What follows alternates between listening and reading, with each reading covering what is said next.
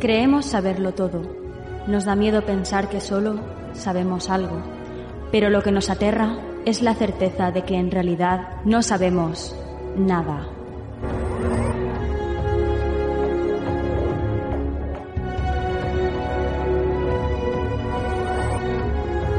Sígueme por los canales que atraviesan la oscuridad.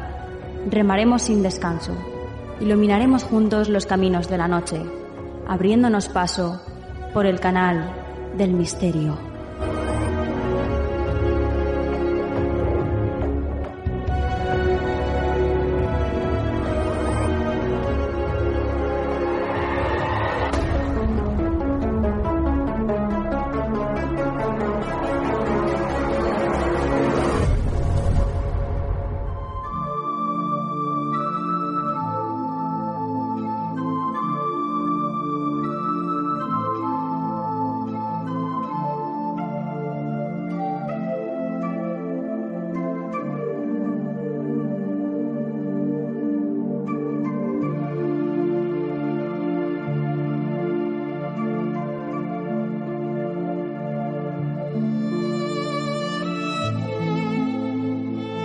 Buenas noches, soy Nuria Mejías y esto es Canal del Misterio. Bienvenidos a este vuestro programa.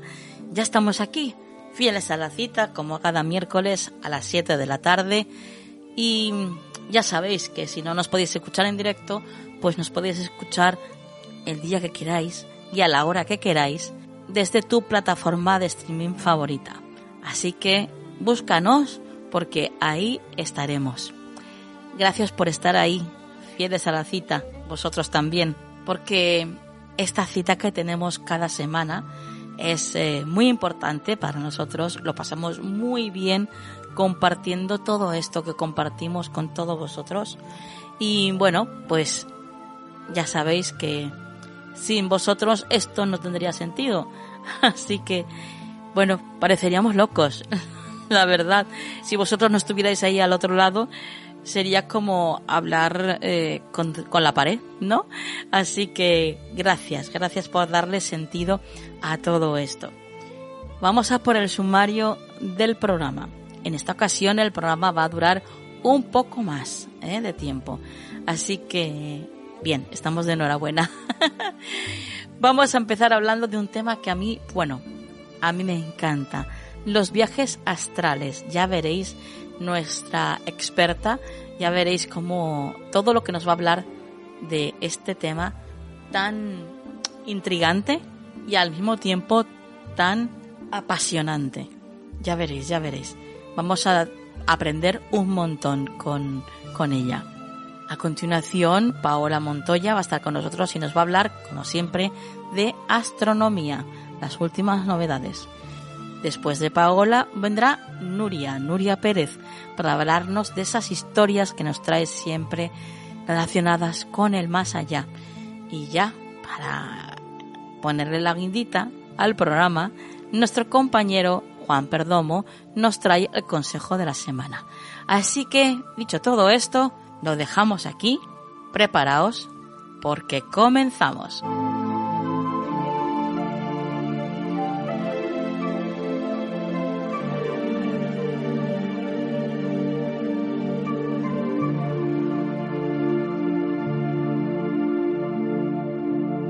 ¿Quieres ponerte en contacto con nosotros? Nuestro email, tu del arroba.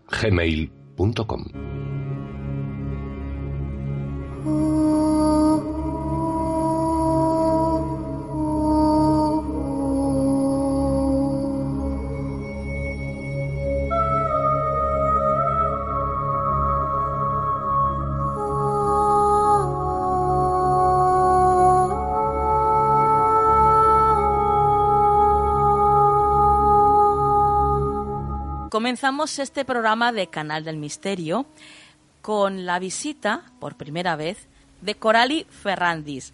Ella está con nosotros para hablarnos, bueno, pues de un tema que a mí desde luego me apasiona y, en el que además últimamente me, apetece mucho investigar. Y bueno, ella como experta, pues está con nosotros para aportarnos luz eh, en todo este mundo tan apasionante que es el de los viajes astrales. Eh, buenas noches, Coralí. Buenas noches, Nuria. yo no me considero experta, pero sí tengo mucha experiencia. Bueno, el que tiene experiencia es un experto al fin y al cabo. bueno, bueno, está bien. Corali, eh, cuéntanos cómo fue tu primera, eh, tu primer viaje astral, cómo fue tu primera inquietud para, bueno, pues por este tema de los viajes astrales, o fue algo que ya sucedió de manera espontánea en tu vida. fue algo espontáneo que comenzó cuando yo era muy joven. más joven, era tan joven que no sabía lo, que estaba haciendo. yo tendría como, voy a decir siete o ocho años. Y yo estaba soñando que flotaba, que salía flotando por mi casa y, volaba y, tenía, tenía, a veces, a, veces me salía afuera, pero usualmente estaba dentro de la casa flotando porque teníamos un pasillo muy largo y a mí me encantaba volar, volar, coger la esquina y volver y volar de nuevo. sí. O sea, era una, un pasatiempo, ¿no? Sí. Y yo, yo eh, a esa edad, pues eh, pensaba que eran sueños normales. Entonces, um, después de cierto tiempo, está, podía estar acostándome a dormir y empezaba a soñar y de pronto como que empezaba a como que me salía del sueño y empezaba a flotar estaba flotando por mi casa. Sí. Y yo vamos a decir, conscientemente aprendí a navegar en ese estado. Ajá. O sea, a, aprender a, flotar y a doblar a la derecha, doblar a la izquierda, parar, cosas así. Sí, sí. Y, pero que nunca, nunca pensé que era nada especial, simplemente era un especial de sueño que me daban, que era muy, muy bueno y que siempre parecía seguir donde, donde por donde iba, o sea, había aprendido tal cosa, entonces volví al sueño y decía, ah, sí, la última vez que yo estaba aquí podía hacer esto o lo otro, déjame tratar esto. o sea, fui como que aprendiendo ciertas cosas mientras estaba en ese estado.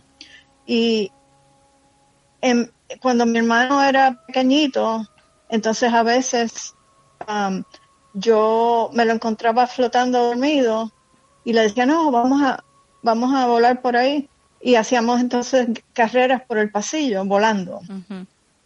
O sea, yo le, yo, le, yo le enseñé cómo maniobrar también. Y eso era como una, una cosa que sucedía cuando mi segundo hermano nació. Entonces mi, mi, mi hermano primero y yo le enseñamos a, a él cómo volar. Así, así Así continuó. Ya cuando mi hermana nació, que porque somos cuatro, ya yo estaba muy grande, ya yo no estaba tan interesada en ese tipo de cosas, así que no, no me, no recuerdo hacer lo mismo con ella, pero lo, y eso es algo que yo tenía en mi memoria de, esos sueños que yo tenía cuando yo era pequeña. Entonces hace como hace como cinco o seis años mi hermano y yo estábamos sentados hablando de, sobre la vida y, un montón de cosas, cuando él empezó a contarme esos sueños que él tenía y el sueño era que yo flotando lo, iba al cuarto y lo buscaba, entonces empezábamos a volar por el pasillo. Sí. O sea, lo que estaba sucediendo no era un sueño, era de verdad yo estaba yendo allá y los dos estábamos Ah, volando y cuando nuestro hermano nació estábamos volando con él. Hasta ese momento, y esto fue como hace cinco años, yo creía que eso eran sueños nada más. O sea, ah. aunque yo llevo teniendo las experiencias espontáneamente y después aprendí a inducirlas, no me di cuenta de que a esa edad yo estaba haciendo eso ya sin saber lo que estaba haciendo. O sea, para mí eran sueños divertidos. Claro. Tú nos estás diciendo, que... nos estás diciendo, Corali, que tú eh, mm, aprendiste a manejarte dentro de lo que es el viaje astral, si quieres ir, por ejemplo, a la izquierda o a la derecha o a subir. Que, pero, pero esto no tiene nada que ver, eh, bueno, no tiene nada que ver con un sueño lúcido, ¿no? um, comenzaban, yo creo que comenzaban como, como un sueño, pero nunca me volví lúcida, Ajá. porque yo no, en ese momento yo no me daba cuenta que era un sueño, simplemente cuando yo estaba en el sueño yo reconocía que estaba en ese otro lugar. Sí. Es bien difícil de explicarlo porque uno, Claro. uno piensa en un sueño lúcido como un sueño en que uno sabe que está soñando. Sí. Y es, pero que a esa edad yo no tenía el concepto, el concepto de que, ah, esto es un sueño, esta es la realidad. Así que yo no puedo llamarle lucidez, pero de- a la misma vez estaba más consciente de Sí. que esto era una realidad distinta a la realidad física. Ajá. O sea, tenía, sabía lo suficiente para poder aprender y hacer cosas, pero no tenía la, la nomenclatura, ni el, ni el lenguaje, ni la Sí. forma de pensar sí. que uno tiene cuando ya es más adulto. Pero si yo fuera a catalogarlo, diría sí, comenzó un sueño, se volvió lúcido y de ahí salí a, a tener la experiencia fuera del cuerpo. Exacto, pero son cosas diferentes. Una cosa es el sueño lúcido y otra cosa es el viaje astral, ¿no? Bueno, yo, yo considero que son experiencias distintas en, en el mismo plano. Ajá.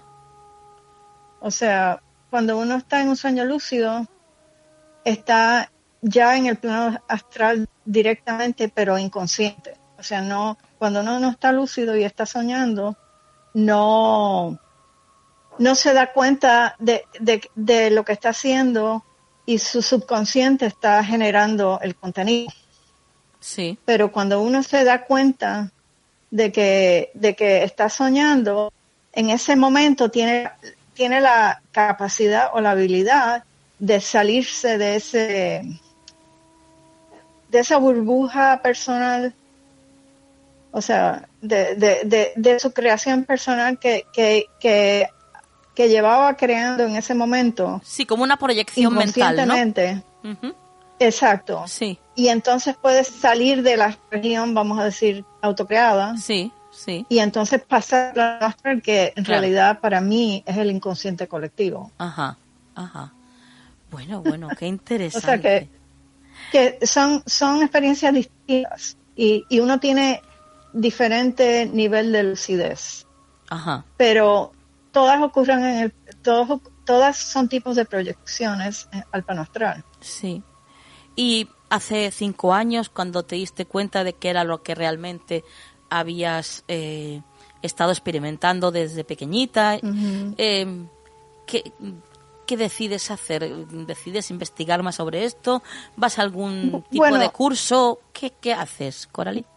Ya, eh, esto es en retrospecto porque, eh, o sea, que me di cuenta de que desde, des- desde tan joven estaba teniendo unas experiencias, pero yo aprendí a inducirlas cuando cumplí 40 años, Ajá, que fue en 1997. O sea, yo en ese momento, en, en, en 1997 cuando nació mi hijo, yo empecé a tener experiencias espontáneas más recurrent- recurrentes. Sí, y algunas experiencias que, que daban miedo.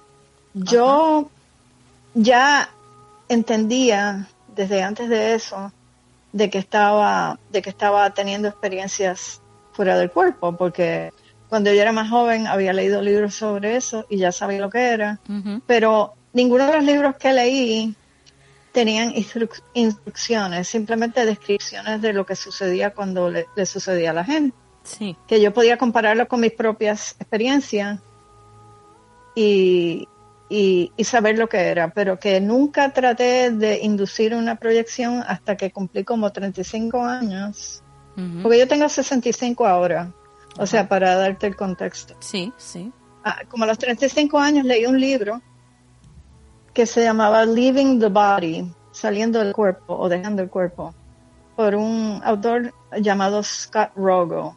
Yo leía artículos que él había escrito desde, an- desde antes en una, en una revista, así que con- conocía al, al autor, no lo conocía, o sea, sabía de él, y conseguí el libro, y el libro, el libro entero era técnicas para salir, todas las todo tipo de técnicas que te puedas imaginar estaban ahí. Y yo dije, ah, fantástico, voy a aprender. sí, Entonces, hice, leí el libro entero y fui haciendo como una vez a la semana trataba una técnica diferente. Sí. Y por fin una funcionó, o sea que pude inducir la salida, pero me, me, me dio muchísimo trabajo, fue bien difícil. Y yo dije, ah, mira, esto no es para mí, yo a mí me dan cuando me dan y las disfruto cuando, cuando me dan. Sí. Pero en mi, cuando mi hijo nació y era, ya estaba bebé, a mí me empezaron a dar parálisis de sueño bastante por falta de sueño. Y ahí fue donde yo empecé a tener demasiadas experiencias una detrás de, otra y que me empezó a molestar y, y, a causar este y, y, otras cosas sucedieron en la casa también porque o sea falta de sueño pues no es bueno así que yo empecé a buscar en el en el internet uh, yo quería ver un lugar donde hubiera donde hubiera gente contando sus experiencias para ver si las cosas que me estaban pasando a mí eran comparables. O sea, yo podía decir, ah, eso es lo que yo tengo. Claro. y, y me encontré me encontré a un autor y conseguí un libro y lo leí. Me di cuenta de que algunas cosas de, de las que él estaba describiendo era lo mismo que me ha pasado a mí y ahí fue que ah, lo, encontré y tenía un foro, un foro de, internet y me uní al foro y entonces parte de las cosas, porque no, o sea, era hablando de viajes astrales, pero también de otras cosas. Sí. hablamos de, muchas cosas y él entonces me enseñó a, a inducir una, una proyección astral. Y lo y, era tan sencillo, o sea, todas las cosas que yo había tratado antes, las cosas, vamos a decir que se hacían clásicamente, eran muy difíciles, eran muy ritualizadas y eran muy muy esotéricas, ya, sí, misteriosas, entiendo, sí, había había mucho ritual y qué sé yo. Pero que la forma que él me enseñó, salí enseguida y empecé a controlar mi salida Qué bueno. Porque yo originalmente, cuando empecé a, buscar cómo, cómo, o sea, yo no busqué cómo hacerlo, yo me lo encontré a él, él me enseñó cómo hacerlo y eso me dio control. Y entonces ya podía inducir cuando quisiera y no salir cuando no quisiera. Porque eso era parte del problema que yo tenía. Que llegó un momento en que ya yo no podía quedarme ni en mi cuerpo mucho tiempo. Ajá. Eso, parte de eso era falta de sueño. Cuando uno, cuando uno está en trance el día entero, está fuera del cuerpo sin darse cuenta. claro, claro, claro. Y mm, cuéntanos cómo han sido esas experiencias normalmente, esas experiencias que has tenido eh, en el astral. Eh, nos has comentado que en algunas ocasiones has sentido miedo. Eh, ¿Por qué? Oh, sí. Una de las cosas que yo aprendí um, y, y gracias a Dios lo aprendí suficientemente temprano en mi vida, para cogerle miedo a las cosas, pero que cuando hay una etapa en el que ah, cuando una persona se está desdoblando y es en que su su conciencia todavía está en su cuerpo, no, no se ha salido del cuerpo. O sea, porque, porque una salida del cuerpo es una experiencia en primera persona. Eso es algo que me parece obvio, pero que hay personas que no, no se dan cuenta de que tú no te ves saliendo, tú te sales, puedes ver tu cuerpo. Así. Ah, Entonces, cuando hay un momento que tú has activado lo que sea que se activa, que de eso hay muchas teorías, pero yo no me voy a meter en eso. Ah, cuando, cuando ya vas a salir, pero no te has salido, pero tienes el, el cuerpo energético comienza a expandirse y a ocupar más espacio, porque el aura de uno es el cuerpo energético de uno. Sí.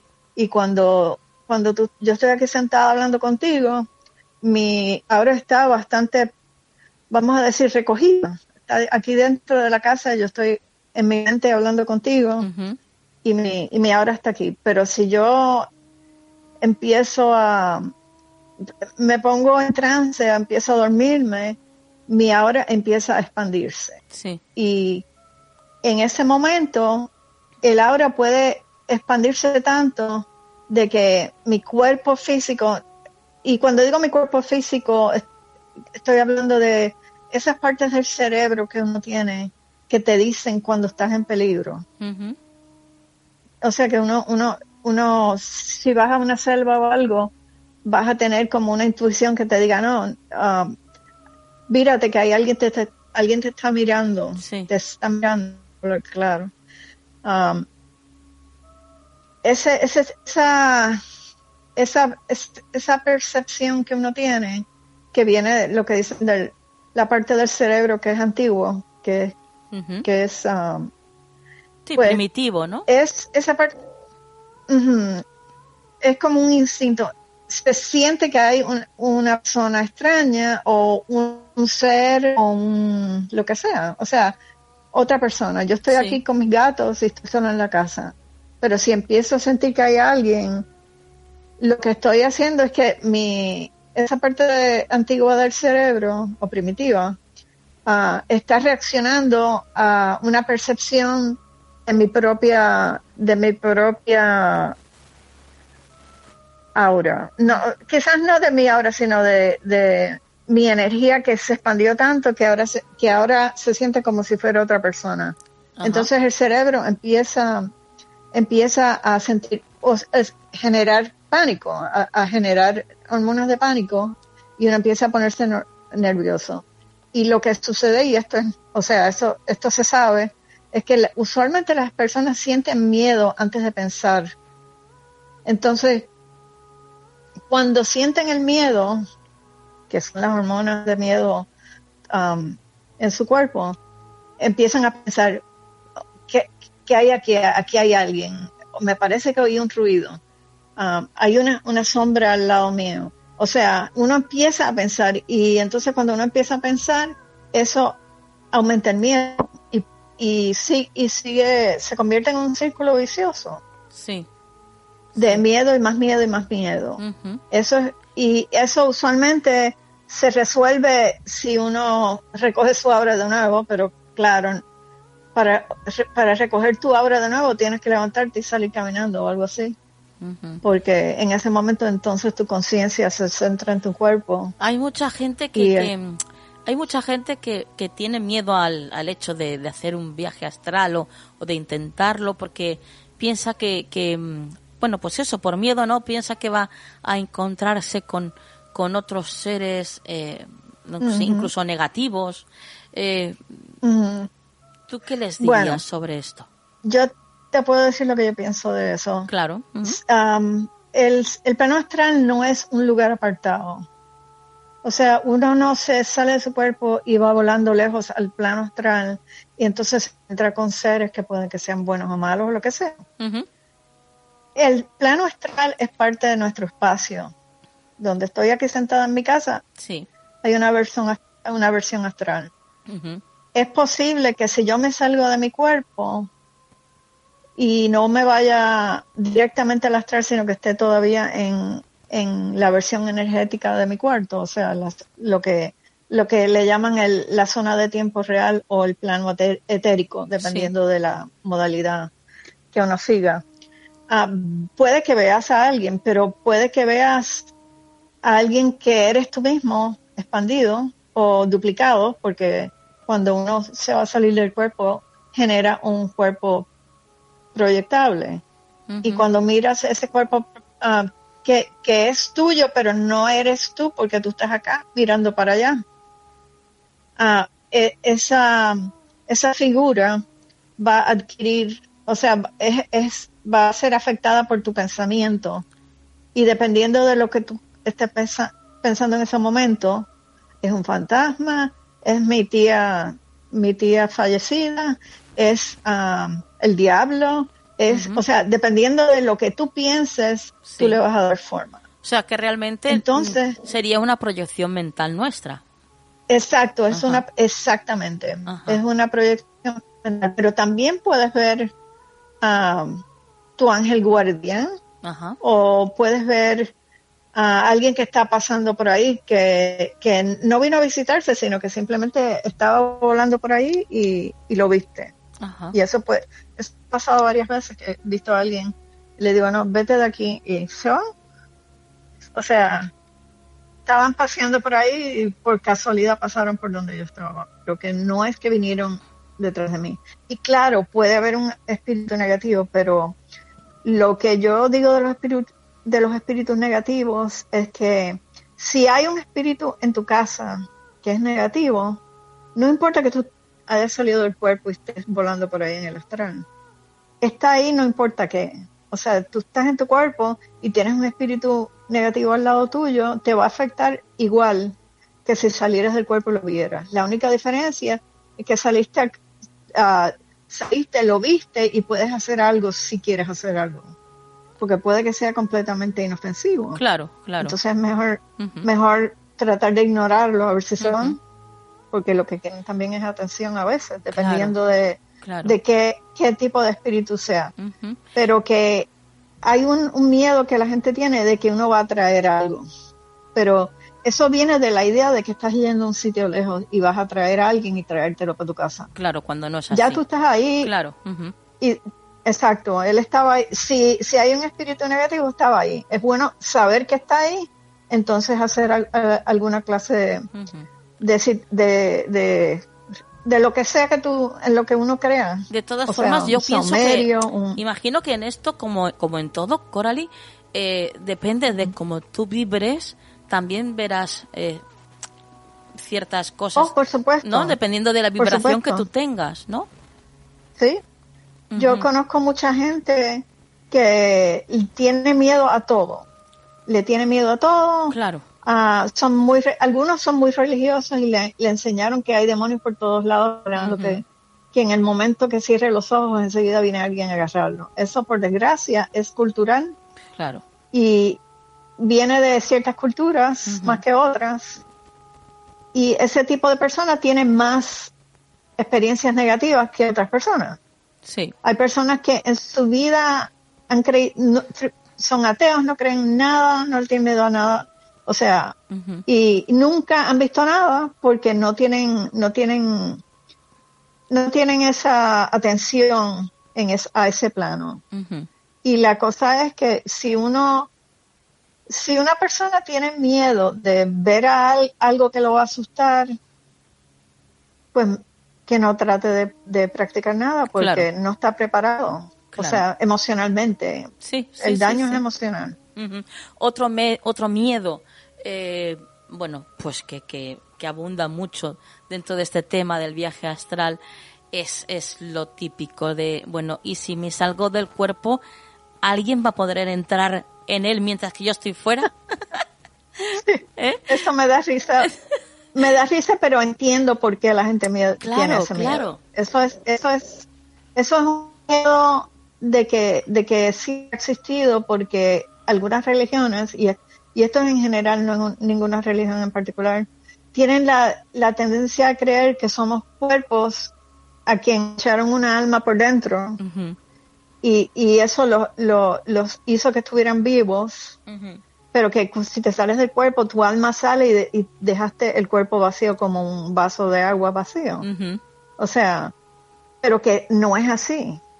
O sea, nosotros somos espíritus teniendo una experiencia física nuestro cuerpo es una, es una copia o no una copia, es una manifestación de nuestro espíritu. Nuestro espíritu creó nuestro cuerpo para que haga en el, en el mundo físico lo que tiene que hacer. O sea, el cuerpo es una densificación de nuestro espíritu o de nuestro de nuestra alma. El alma para mí es una, una combinación de, de espíritu con, con con, o sea, con todo, con todas las memorias que uno tiene y todo eso, pero bueno, ya me estoy, ya estoy divagando. Por, lo tanto, si tu cuerpo es una, una expresión de tu alma, tú no, tú no, tú no vas a ningún lado, no dejas nada vacío, tú sigues siendo parte de, de, tu cuerpo sigue siendo parte tuya, por lo tanto, cuando tú mueves tu atención o tu conciencia o tu punto de percepción, me gusta punto de percepción porque describe cómo es. O sea, uno se mueve fuera de su cuerpo y ve otras cosas. Se vuelve a su cuerpo y ve lo que el cuerpo ve. pero que también uno ve otras cosas en el cuerpo, que ahí es donde está, donde viene la mediunidad y, el psiquismo y, ese tipo de cosas. Pero que uno no dejaba nada vacío, no hay nada, no hay nada, primero que está consciente, o sea, no pierdes el conocimiento. Claro. Por lo tanto, no, no hay, no hay un momento en que, en que tu mente no sabe lo que está pasando. O sea, que no hay, si no ves a nadie por ahí tratando de meterse dentro de ti, es porque no, no lo hay. Y cuando, cuando yo salgo de mi cuerpo, yo siempre tengo conciencia de mi cuerpo y puedo, puedo enfocarme en lo que mi cuerpo está viendo.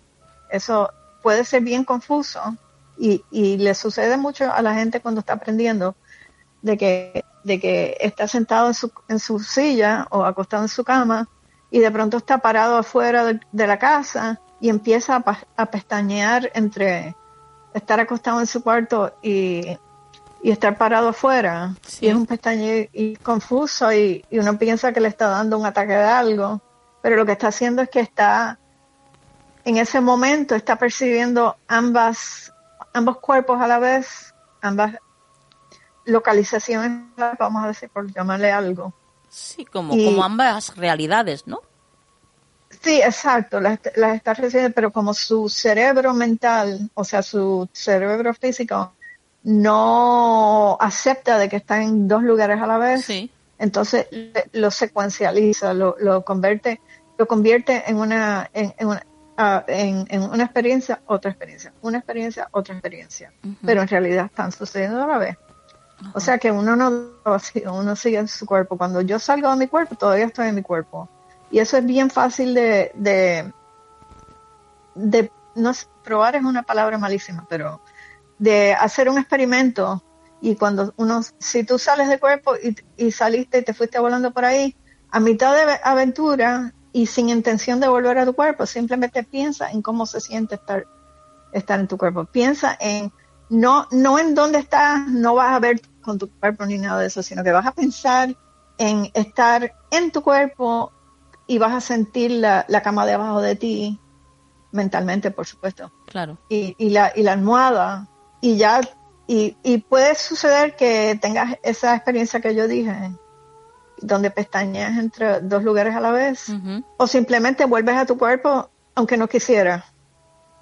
Porque, porque, o sea, estás eh, eh, tu atención o tu enfoque es lo que te, te saca o te devuelve. Sí, bueno, esto es un poco parecido al típico juego de mm, mm, te voy a pedir que no pienses en la palabra, eh, no sé, por ejemplo, no.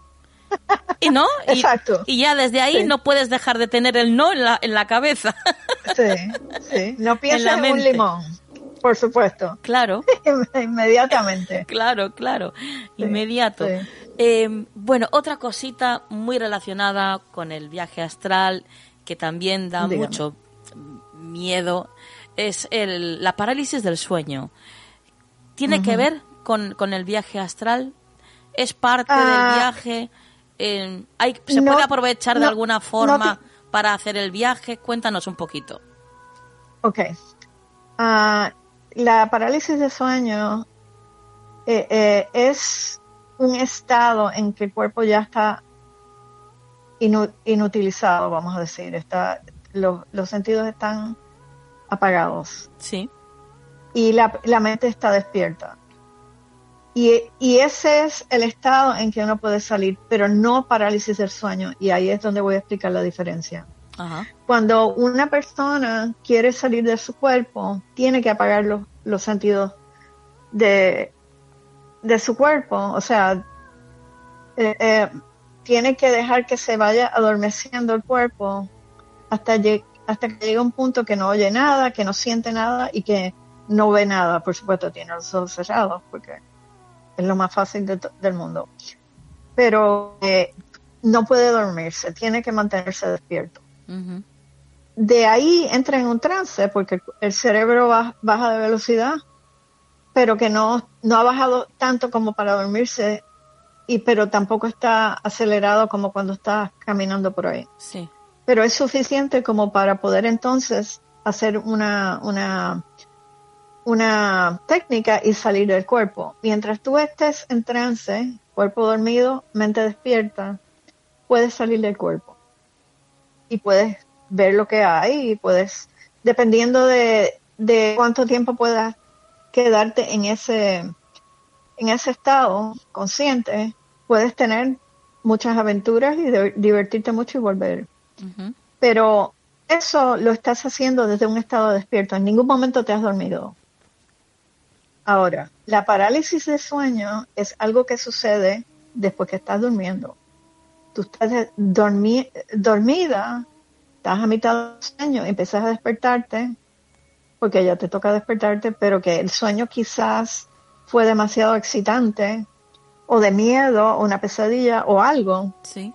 Y despertaste más, tu mente despertó antes de, que las um, hormonas paralizantes se hayan retirado. O sea, tus brazos y tus, y tus piernas están apagados. Sí. No tienen, no tienen, no responden, no, no tienen nada que les diga puedes moverte. Y entonces estás ahí como si no tuvieras brazos y pies. Y, y lo que sucede es que en, en el estado de parálisis de sueño, tu cerebro está en el mismo, en el mismo vamos a decir, estado a la misma frecuencia que si estuvieras en trance, pero estabas durmiendo, o sea, no tienes lucidez. Y tu cerebro empieza a causar sueños, o sea, crear sueños porque está lo suficientemente lento como para crear un sueño y entonces puedes tener una experiencia una experiencia negativa cuando estás en parálisis de sueño que eso es bastante común. Lo que llaman el, visitante del dormitorio. Sí. y otras cosas más les cuento muchas cosas. Eso es eso solo sucede en parálisis de sueño. Si sucede antes que te duermas ah, o te dormiste y no te diste cuenta o ya hay algo en tu cuarto de verdad y tienes que tomar alguna alguna medida pero, pero el estado de parálisis de sueño es un, estado o una, una experiencia que sucede al final del ciclo del sueño, no al principio. Y lo que sucede en ese momento es que sí, como estás en mente despierta y cuerpo dormido, puedes tener una técnica para irte del cuerpo. Pero como ya tu cuerpo está despertando, está a punto de, de despertarse los brazos y las piernas todavía no se han activado, pero ya el, cerebro dijo estamos despertando. Que por eso fue que se despertó tu mente, porque ya te estabas despertando. Entonces, cuando salgas del cuerpo, o sea, en ese momento no vas a durar mucho, porque tu cuerpo se va a despertar y te va a devolver a las malas. Sí. Y usualmente es una experiencia caótica. Yo lo he hecho una o dos veces para ver cómo era. Y verdaderamente que, bueno, lo hice con, con cuando tenía, cuando tenía la, la manifestación, porque estaba experimentando a ver cómo, cómo uno puede bregar con eso. Y estaba ahí durmiendo, me desperté. Tenía planeado hacer eso. eso en, en esos tiempos donde yo estaba experimentando mucho Sí. Estaba acostada y me fui a despertar y veo el hombre caminando por mi cuarto y me empieza a dar miedo. Digo, no, no, no, yo sé lo que es, yo sé lo que es. O sea, que no me dé miedo, que no me dé. Por supuesto, tenía miedo de todas maneras, porque eso es, eso es como cuando te da un dolor que tú quieres que no te dé, pero lo sientes de todas maneras. Sí pues me dio ese miedo, pero yo sabía lo que era, por lo tanto yo dije, bueno, me voy a tragar el miedo y voy a hacer esto y después terminar la experiencia. Entonces, lo que yo hice una de las veces, una, una de las veces fue, en vez de, en vez de tratar de huir de, de, la manifestación, me, me tiré hacia ella. Wow. O sea, cuando uno está, Qué valiente. cuando tú estás, bueno, Ah, pero ya, ya, de, ya llevaba bastante tiempo teniendo experiencias y experimentando, haciendo experimentos. Sí, sí. fui valiente a veces, pero no siempre. pero que en ese momento me tiré y me tiré con impulso, porque claro, si estás muy consciente de que estás paralizado, entonces te, sientes paralizado y no te puedes mover, te quedas ahí. Pero en ese momento yo me tiré hacia la manifestación. Y claro, lo que hice fue, en realidad fue recogerme ahora. Claro. Pero que cuando llegué a donde estaba la manifestación, bueno, fue bien raro, me, me tiré de cabeza y de pronto estaba donde estaba la manifestación. O sea, fue ¡pum! Entonces, en ese, pero que salí volando porque ahora tenía mucho, mucho, mucho impulso. Y salí volando y reboté en contra de algo y volví y reboté entre, en, contra las paredes del, del cuarto, que no tiene sentido porque las paredes del cuarto no, no son sustanciales para mí. O sea, pero de todas maneras estaba estaba yo estaba votando de, pared en pared ah. sin sí casi sin poder parar como si tuviera mucha mucha mucho impulso mucha energía lo que fuera sí y hasta que hasta que hasta que pude parar entonces quedarme flotando y ver bueno qué hago ahora y lo que hice fue volver a, mi cuerpo y despertarme Ajá, y eso y yo considero que eso sucedió porque cuando me recogí con mi cuerpo, sí. yo estaba regada por el cuarto. O sea, tenía, sí, tenía el punto de conciencia lo tenía en mi cuerpo todavía, que por eso me tiré. Sí. Pero que cuando conecté con el cuerpo expandido, pues todo se regó a la vez. Y tuve la experiencia de estar en todos esos sitios, pero como uno, el cerebro no, no quiere aceptar eso, entonces uno, o sea, se siente que está yendo de sitio a sitio hasta que ya se le acaba lo que fuera. Qué bueno. hasta que mi cuerpo se despertó y, me, y me levanté. ¿Qué hay de cierto? Porque yo creo que he escuchado en alguna ocasión que hay una especie como de como de guardianes o maestros que son como como guardianes como de otro nivel superior cuando estás dentro de una experiencia de viaje astral. ¿Esto es así? Bueno, yo he tenido la experiencia del, del guardián, le, llaman el guardián en el umbral y no sé, quizá, no sé si la interpretación mía sea la interpretación correcta, pero voy a decir que sí que existen, pero que no necesariamente son seres separados de ti. Ajá. O sea, yo estaba teniendo sueños lúcidos y de pronto me encontré en una escuela. Y estaba en una escuela aprendiendo algo, no me acuerdo qué era, porque eso no parece que no es lo importante para mi mente, sí. pero me di cuenta que estaba en la escuela y cuando el maestro me miró me dijo, ¿tú sabes lo que estás haciendo? Y yo dije, sí.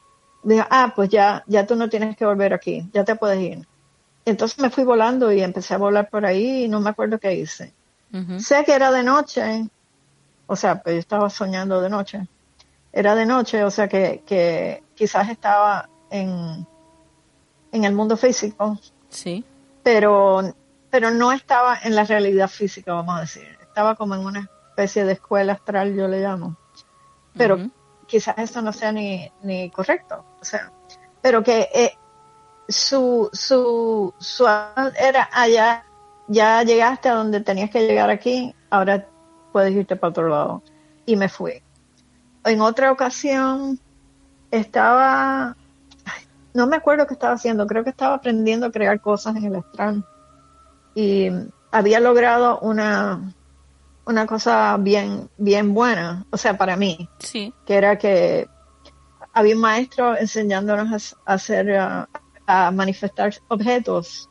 Y yo manifesté mi objeto enseguida porque estaba haciéndolo, yo lo hice diferente a otra persona. Otra persona estaba tratando de, manifestar todos los detalles del objeto. Sí. Yo dije, y, pero yo no hice eso, yo simplemente pensé en el objeto completo y el objeto se, material, se materializó. Y cuando lo vi dije, eso mismo, o sea, no, ya tenía sus detalles porque porque yo no traté de pensar en, detalles, sino pensé en el objeto entero. ese, en ese momento, se abrió una ventana y salí volando por la ventana y fui a otro lugar. Y me ha pasado dos o tres veces que cuando estoy aprendiendo algo y, y estoy aprendiendo algo y como que me quedo estancada, eh, se me ha aparecido alguien y o me ha ayudado o, o, se, o me ha interrumpido y me ha tratado, me ha dicho que, que deje ya eso, que, que deje ya eso. Y cuando, una de las veces cuando yo estaba, yo estaba batallando con el miedo, porque miedo es, bastante fuerte, especialmente cuando uno está empezando a hacer cosas a propósito. Porque cuando a ti te pasan las cosas, pues claro, te va a dar miedo. Pero cuando tú haces algo a propósito, entonces, entonces los obstáculos aparecen y te asustan y te asustan y, te das cuenta que te están, están tratando de evitar que hagas lo que querías hacer, porque parte, eso es parte de, vamos, de, del, del entrenamiento. Sí, del aprendizaje. de escribirlo, pero, pero quieres, quieres, quieres lograr algo, entonces viene alguien a asustarte. Me pasó eso bastante y me asustaba cada vez hasta que un día le dije no, o sea, ya no me vas a asustar con eso, ya yo sé que eso no va a pasar, que, que eso es embuste, que, te, que estás creando, que me estás proyectando imágenes en mi mente. Y entonces se ríe y me dijo, sí, es verdad. Entonces cambió el escenario, todo estaba muy bonito y seguí a hacer lo que estaba haciendo. Qué bien. Y sí, por eso, y, o sea, pasó de ser algo que daba mucho miedo, vamos a decir un demonio, sí. y se convirtió en una persona como y corriente. Ah, sí, jaja, me cogiste. y y, en, y en cierto, en punto me quedé pensando luego de que todas estas son manifestaciones de mi propio ser, que no son seres ajenos a mí, que mm. sí lo parecen, pero no sé, no sé otras personas, pero yo he tenido muchos sueños en donde me encuentro con, con otras vidas alternas que he tenido. Sí. No, no, no sé si vidas pasadas correcto. Um, creo que también vidas alternas de que, de que estamos en, estamos en más de un cuerpo a la vez. O sea, y a veces uno se despierta en el cuerpo que no es y dice, adiós, ¿qué es esto? Y en un momento llega todo, toda la memoria de donde estabas antes. Y después se te olvida, después vuelves y se te olvida. Pues yo creo que eso es verdad, que, que uno está ocupando más de un mundo a la vez. Y que y que uno, claro, cuando estás aquí, pues solamente puedes concentrarte en lo que está sucediendo aquí y estás usando tu cerebro, que tu cerebro nació aquí y se va a morir aquí. O sea, así que toda tu atención está aquí, pero que estás en otros lugares haciendo otras cosas y que esos, esos seres que uno ve que le, que le asustan, es posible que sean hasta manifestación de uno mismo. Sí. Que, se, que le parece raro o feo dependiendo de, de dónde esté. Sí, sí, sí y de, y de sobre todo de, ese miedo, ¿no? De ese miedo, el sentimiento. El miedo yo creo que es lo que hace más, le da más fuerza, ¿no? Ese tipo de proyecciones mentales. O oh, sí, porque si tienes mucho miedo, entonces vas, a, vas a proyectar tu propio miedo. Y entonces vivo, vivimos en un mundo en el que en el que el miedo es parte de la gracia. O sea, sin miedo mucha gente se moriría, se estaría corriendo y se tiraría por un risco o no saldría corriendo cuando venga el león a comérselo. O sea, el miedo es necesario para la supervivencia. La cosa es que tiene que haber un, balance. Claro. O sea, no tener miedo a todo y no inventar cosas para, para tener miedo. Claro. sí, porque si no los, el miedo puede crear los peores monstruos, claro. Sí, exacto bueno, o sea, Es, necesario, pero que también si uno puede tratar de darse cuenta de la diferencia entre un miedo que es mental y un miedo que es físico, sí. quizás puede tener una, una mejor experiencia. Eh, cuéntanos así un poquito, no tenemos ya mucho tiempo, Coralie, pero cuéntanos un poquito así por encima eh, de qué forma podemos inducir el viaje astral. Bueno, pues ah, la forma en realidad es sencilla. las técnicas, hay, hay muchas técnicas, pero yo considero que toda rutina para salir del cuerpo comienza con ejercicios de relajación física, porque tienes que tener el cuerpo relajado, porque vas a adormecerlo y tienes que estar relajado. Si, tienes, si estás tenso y tratas de, de dejar que se duerma, te va a dar un calambre o algo cuando estás haciendo eh, tu técnica y te vas a quedar estancado y, eso sucede bastante, que la tensión causa que una persona salga a su cuerpo pero se quede con el brazo pegado o algo, así. Eso es por tensión, tensión física. Así que uno comienza, comienza con relación física, entonces continúa a, relación mental. Y relajación mental en realidad es hacer algo repetitivo con tu mente ah, que que haga que no pienses en nada que te preocupe o de, o de tu vida normal, sino que simplemente relajes la mente. Es como una vacación mental, fuiste de vacaciones en tu mente. Sí. Ah, así que haces alguna actividad repetitiva que trata de que no sea verbal a menos que sea mantra. Y para las mantras hay ciertas reglas que uno, que uno quiere seguir para, para usarlas para inducir un, un viaje astral. Pero que lo que quieres hacer es relajar la mente con alguna visualización. Sí. O cualquier actividad que sea repetitiva. Repetitiva porque te emboba. Que la idea es que te embobes, pero que no te duerma. Claro. O sea, y por eso por e, y por eso yo no digo que te acuestes ahí y no pienses en nada, eso es impráctico. Claro. Sino que busca una actividad mental y haz eso. Hay gente que se va a pescar, hay gente que nada, hay gente que, o sea, yo, yo tengo en, en mi libro yo tengo una serie de técnicas que uno puede escoger, pero no no es que sean las únicas que hay que hacer, esas son ideas para para que para que tengas una idea de, qué cosa puedes hacer. Yo puedo irme a dar una caminata mental en una playa mental o en o por una montaña mental. Hubo un tiempo en que yo me trepaba a una montaña y cuando llegaba arriba entonces empezaba a bajar la montaña. O sea, eso es repetitivo, repetitivo, pero relajante a la vez y, y tiene la tendencia a inducir movimiento. Y eso es importante. Por eso digo yo, da una caminata o montate en un bote mental y sal, sal navegando, pero, pero con calma, o sea, no, no rápido. Sí. Después ah, de esto. Uno, y de ahí, cuando ya sientes ya vas a empezar a sentir, cuando estás en trance, vas a empezar a sentir síntomas de trance. Que los, los más comunes son vibraciones. Sí. O a veces puedes oír ruidos o voces. O zumbido, puedes hasta ver. Sí, puedes ver um, pantallas, pantallas. Puedes ver um, visiones. Sí.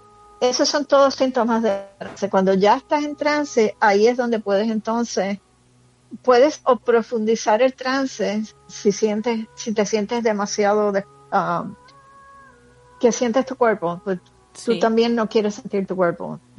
Y una de, la, una de las cosas que yo he visto es que mucha gente tratan de ver si están, si están adormecidos o no.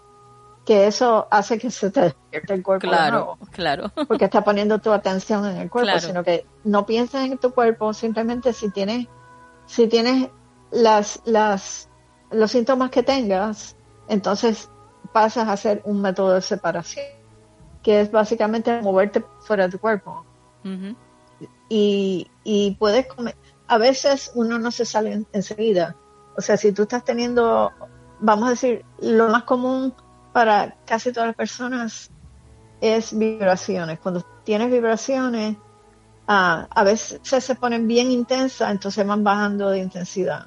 Sí cuando ya están bajando de intensidad es el momento perfecto para hacer un método de, separación.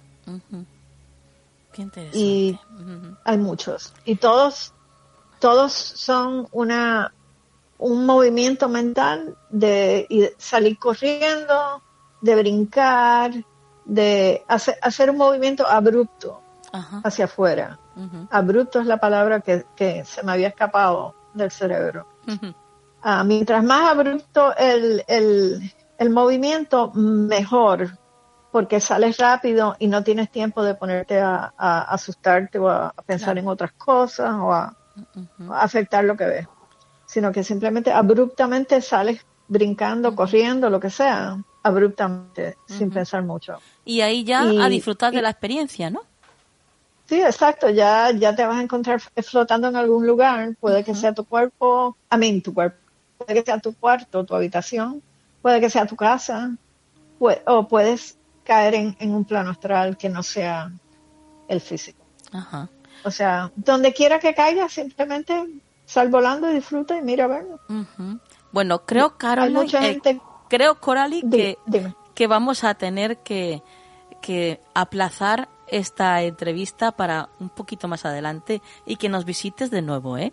Porque se van a, se van a quedar un montón de cosas en el tintero. Pero es que es tan interesante el tema y, y además lo cuentas tan bien que, que, la verdad es que es, es una gozada, es una gozada escucharte.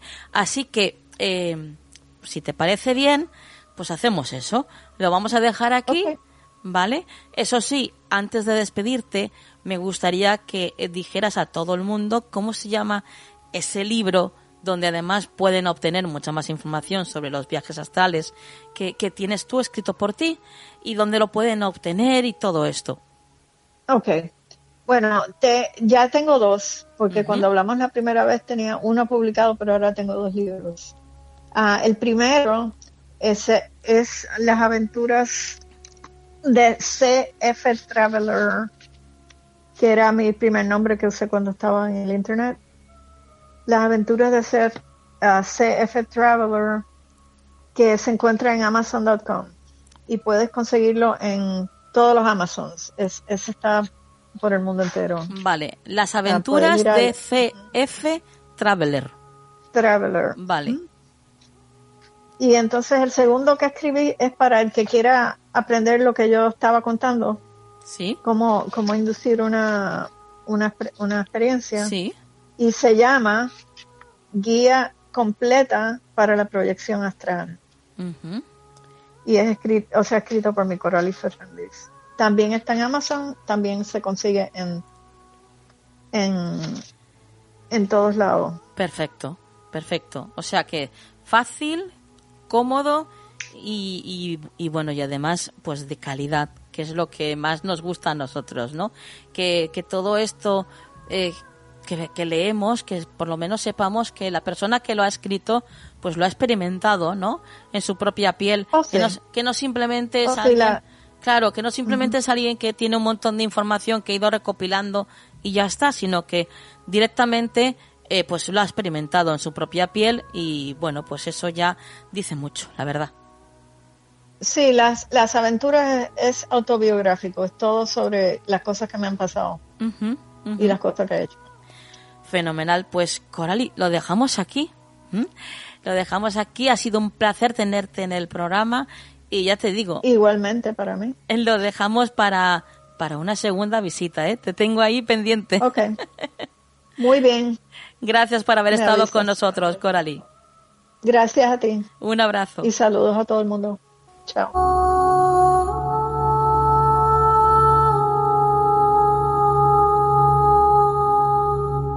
¿Quieres ponerte en contacto con nosotros? Nuestro email, tu rincón del misterio, arroba gmail.com.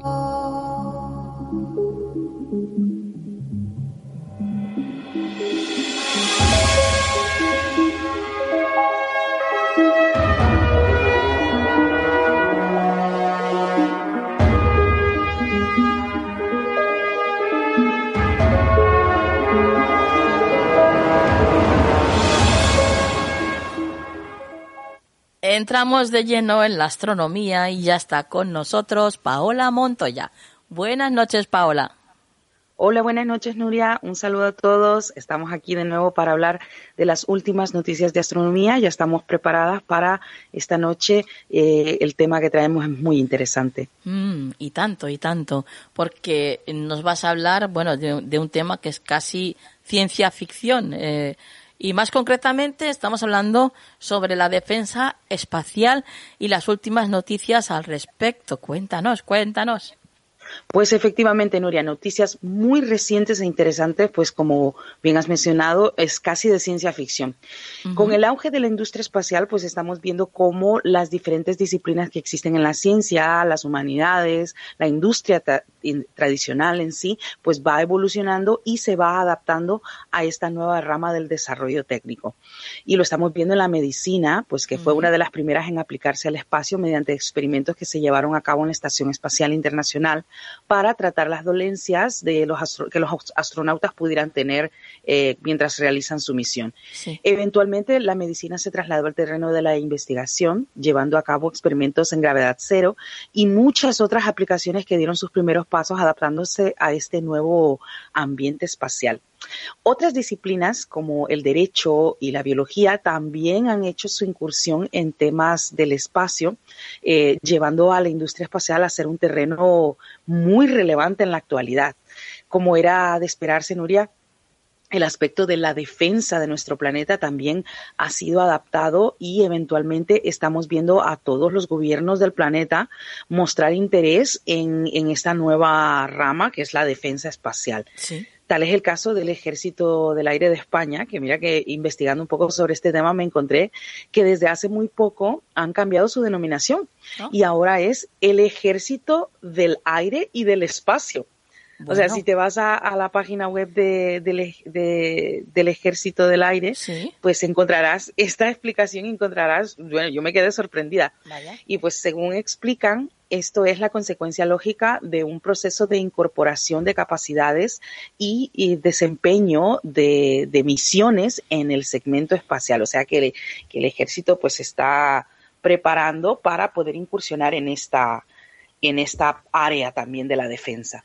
Pues este proceso de incorporación al que se refieren, Nuria, tiene eh, como razón, o sea, tiene como principal eh, razón de ser, por decirlo así, el reconocimiento de lo que es el aire-espacio como un ámbito continuo, o sea, ya no nos limitamos a lo que es simplemente la atmósfera, por decirlo así, es un, tecnicismo que, que, delimita que ya no estamos, eh, que, indica, perdón, que ya no estamos limitados solamente a lo que encierra eh, el aire en nuestro planeta, sino que también es un ámbito continuo y sobre todo en el evento de posibles amenazas que puedan eh, suceder a nuestro planeta. Pues ya en el ámbito internacional, evidentemente los pioneros de esta evolución, si lo podemos llamar ah, de esta forma, pues ha sido el ejército norteamericano quienes inmediatamente después de la Segunda Guerra Mundial ya tenían un primer segmento dedicado a las actividades militares espaciales. Y todo esto nos lleva al motivo por el cual los ejércitos del mundo están poniendo sus ojos en el espacio, Nuria. Y en concreto me refiero a la primera misión de práctica de defensa de la NASA. Estamos hablando de la misión DART cuyas siglas en inglés significan dardo. Vale, estás hablando entonces, eh, Paola, de, esta misión que hemos visto hace poquito en todos, en todos los telediarios, las noticias, ¿no? Así es. Que han, bueno, han lanzado una especie de cohete, ¿no? Hacia un meteorito, un asteroide, y, y bueno, todos hemos visto como incluso imágenes de cómo, bueno, pues ha sido exitosa esta misión. Efectivamente, y, está en todos los titulares, lo vamos a seguir viendo durante unas semanas porque la misión lleva pues unas etapas y la primera, es, bueno, la idea de esto, te, te voy a explicar más adelante, empezó desde hace mucho tiempo. Ah. Empezó desde que desde que el ejército norteamericano pues creó esta primera célula, podríamos llamarla o segmento dentro del ejército, el cual se dedicaba pues a estas misiones espaciales. Eh, mira, la prueba de redirección de asteroides dobles es como se le conoce a este proyecto en español y pretende comprobar si un impacto cinético contra un asteroide pues puede ayudar a desviar su trayectoria sin que suponga una amenaza para la Tierra. O sea, es una práctica del terreno. Podríamos, eh, trasladándolo a lo que son los términos militares, podríamos decir que es eh, una maniobra de práctica. El objetivo de esta misión es aplicar una técnica de mitigación viable para proteger el planeta de un asteroide o cometa que pueda dirigirse a la Tierra. Pues ya, ya hemos pasado miles de sustos al respecto. Todos los años tú vas a ver ahora, sobre todo, que nuestros medios para poder mm, monitorear los, eh, los objetos cercanos, pues eh, nos avisan, nos dan un aviso que tal día pues pasó un asteroide muy cerca y no nos dimos cuenta o, que próximamente va a pasar un asteroide. Inclusive pues ya tenemos algunos que están eh, marcados en el calendario y ya sabemos pues que cuándo se van a acercar a la Tierra y todo lo demás. Y esto pues en el caso de que se descubra alguno que sea potencialmente peligroso para la Tierra, pues este tipo de prácticas nos sirven para poder tener pues una esperanza de, de salvarnos literalmente. Por supuesto, Noria, que no hace falta decir que esta es una misión única y que es pionera en la práctica. Pero, por supuesto, la idea no es nada nueva, como te comentaba hace poco. De hecho, desviar un asteroide antes de colisionar con nuestro planeta es una de las propuestas, bueno, ha sido una de las teorías de defensa más populares. Hace pues algunas, algunas décadas, pues eh, los científicos empezaron a preguntar eh, cuáles son las posibles amenazas eh, e inclusive cuáles podrían ser las hipotéticas soluciones. Y una de ellas, la una de las que más resaltaba, pues era desviar un asteroide, mediante, crear un dispositivo que fuese capaz de, desviar un asteroide. Ahora bien, esto puede sonar muy familiar a muchos de nosotros, ¿no? Eh, pues claro, se nos viene a la mente eh, lo, que lo que comentábamos antes, que el argumento de la película Armagedón. Sí. Eh, pues en cuya trama, ya sabemos, Bruce Willis se envía a una misión tripulada a sembrar explosivos en un asteroide para salvar nuestro planeta.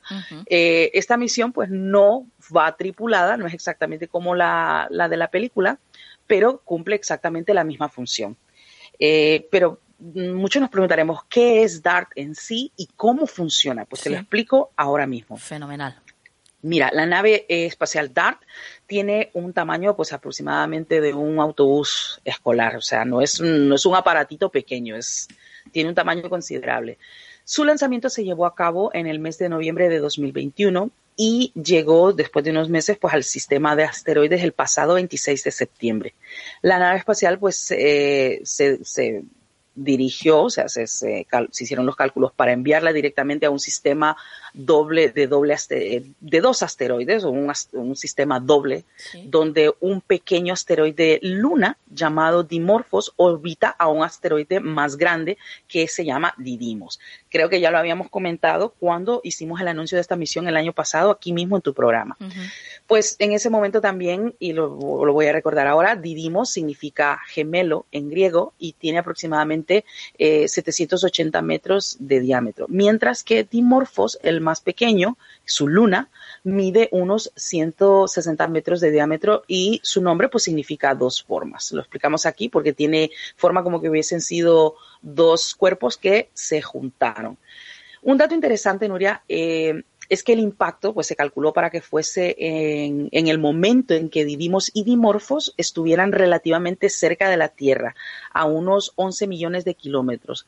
Eh, no obstante, los encargados de la misión han sido claros al expresar que ni dimorfos ni didimos representan un riesgo de colisión con la Tierra ni antes ni después de la misión. O sea que se aseguraron primero que esto que no, claro. que no fuese a generar algo peor, claro, porque una de las explicaciones que daban cuando, eh, yo recuerdo muy bien cuando eh, discutíamos en, en, la universidad este tipo de teorías para poder, de defensa del, del espacio, y eh, evidentemente pues unos, unas propuestas eran, pues enviamos algo, un explosivo nuclear, al, asteroide y que explote.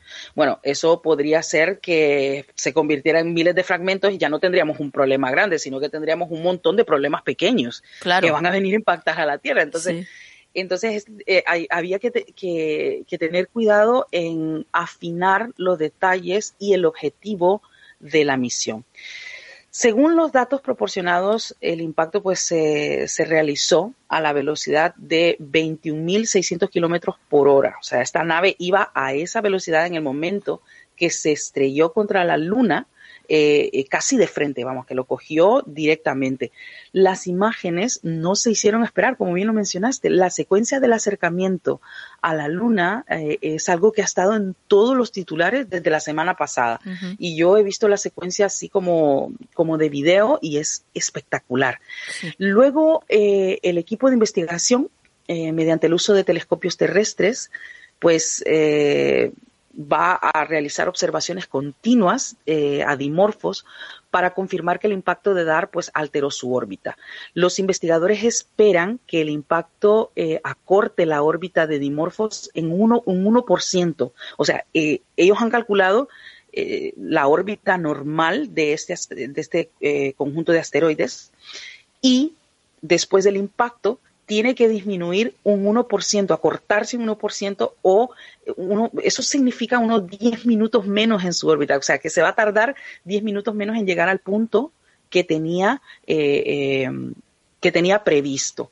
Entonces, así sabríamos que eh, la misión ha tenido éxito y ha logrado mover el asteroide de su órbita con éxito. Medir con precisión cuánto se desvió el asteroide, eh, como te mencioné, es el objetivo principal de la prueba. Con el par de asteroides a 11 millones de kilómetros de la Tierra, pues un equipo repartido por todo el mundo, como te dije, está trabajando de manera conjunta, está utilizando todos los medios habidos y por haber, tanto telescopios terrestres como telescopios en el espacio, todo lo que esté disponible para observar eh, este sistema de asteroides se está llevando a cabo y está eh, guardando toda la información posible para poder verificar los cambios. Sabemos, Nuria, que en las próximas semanas eh, se va a medir eh, con precisión este cambio orbital en dimorfos para determinar la eficacia, pues si, con que dar desvió el asteroide y de ahí podemos deducir la potencia, si hay que hacerlo de, acuerdo al tamaño del asteroide, cuánta fuerza puede necesitar para poder moverse tantos grados y todo esto pues va a ser determinado eh, en las próximas semanas. Los resultados ayudarán a validar y a mejorar los métodos informáticos que tenemos para predecir la eficacia de esta técnica como método para la defensa de nuestro planeta de posibles asteroides o cualquier cosa que se acerque eh, amenazando nuestra seguridad. Y pues así así vamos avanzando Nuria en materia espacial hasta el momento. Qué bueno qué bueno. Eh, bueno, yo me quedo alucinada porque eh, vaya puntería, ¿no? O sea, porque vamos a ver, eh, yo es que me imagino el universo Nuria y tener que acertar en un en 160 metros 11 millones de kilómetros y no, no, le puedo, no le puedo pegar ni aquí a la puerta, ¿sabes? Claro. Digo, madre mía, qué puntería. Es, que es increíble. La verdad que sí. Madre mía. Bueno, tomemos en cuenta que, que, que, claro, no le pegas a la puerta, yo digo eso porque aquí en la Tierra pues tenemos la resistencia del aire y, y un sinfín de obstáculos, pero en el espacio tú pones un objeto eh, en cierta dirección y le das un impulso y pues al no tener resistencia de aire en el espacio pues se, eh, se impulsa con algo que se llama inercia que eh, significa es una de las leyes de Newton que significa que ese cuerpo se va a mantener en constante movimiento en la misma dirección a menos que una fuerza externa pues venga y desvíe ese, ese objeto. Entonces eh, haciendo los cálculos, pues puedes confirmar cuando cierto objeto va a pasar por cierto punto y diriges eh, la puntería hacia ese punto.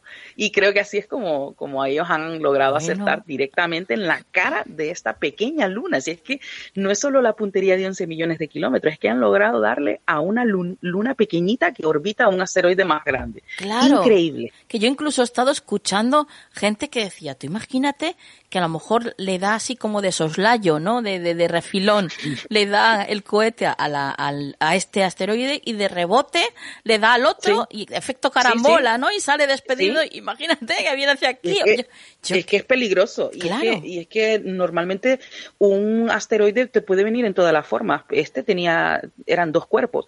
Pero, por ejemplo, un, un cometa puede desintegrarse en mil pedazos. Es que es es peligrosísimo y es, eh, es de tomar en cuenta. Bueno. Y sí, muy, muy buena observación. Dicho todo esto, eh, felices porque haya sido un éxito. Sí, la verdad que es una buena noticia. Porque sí, estamos todos a salvo. y bueno, porque en el futuro también tiene, bueno, cuanto más protegidos estemos, ¿no? De, de cualquier amenaza espacial, pues mucho mejor. y, y desde luego, eh, bueno, yo creo que no hay mejor frase para terminar esta sección hoy, eh, Paola, que, que la de el, la ciencia ficción de hoy es la ciencia del mañana. Efectivamente, efectivamente, eso también nos da otra lección, Nuria, que eh, no, no es malo soñar. y, mucha gente sí podría decir eso es imposible. La verdad que estamos viendo cosas y estamos viviendo tiempos interesantes. Sí, sí, ya lo creo, madre mía. Y más de la forma que tú nos los traes aquí al programa y, con lo fácil que lo haces, Paola. Siempre Muchas gracias. pero es que es así, es así. Eh, Paola, tus vías de contacto. Bueno, me pueden encontrar en Twitter como Pau Montoya29, también en Instagram como Pau Montoya29 y en Facebook en la Administración de Astronomía en tu bolsillo. Pues compañera, hasta la próxima. Hasta la próxima y un abrazo a todos.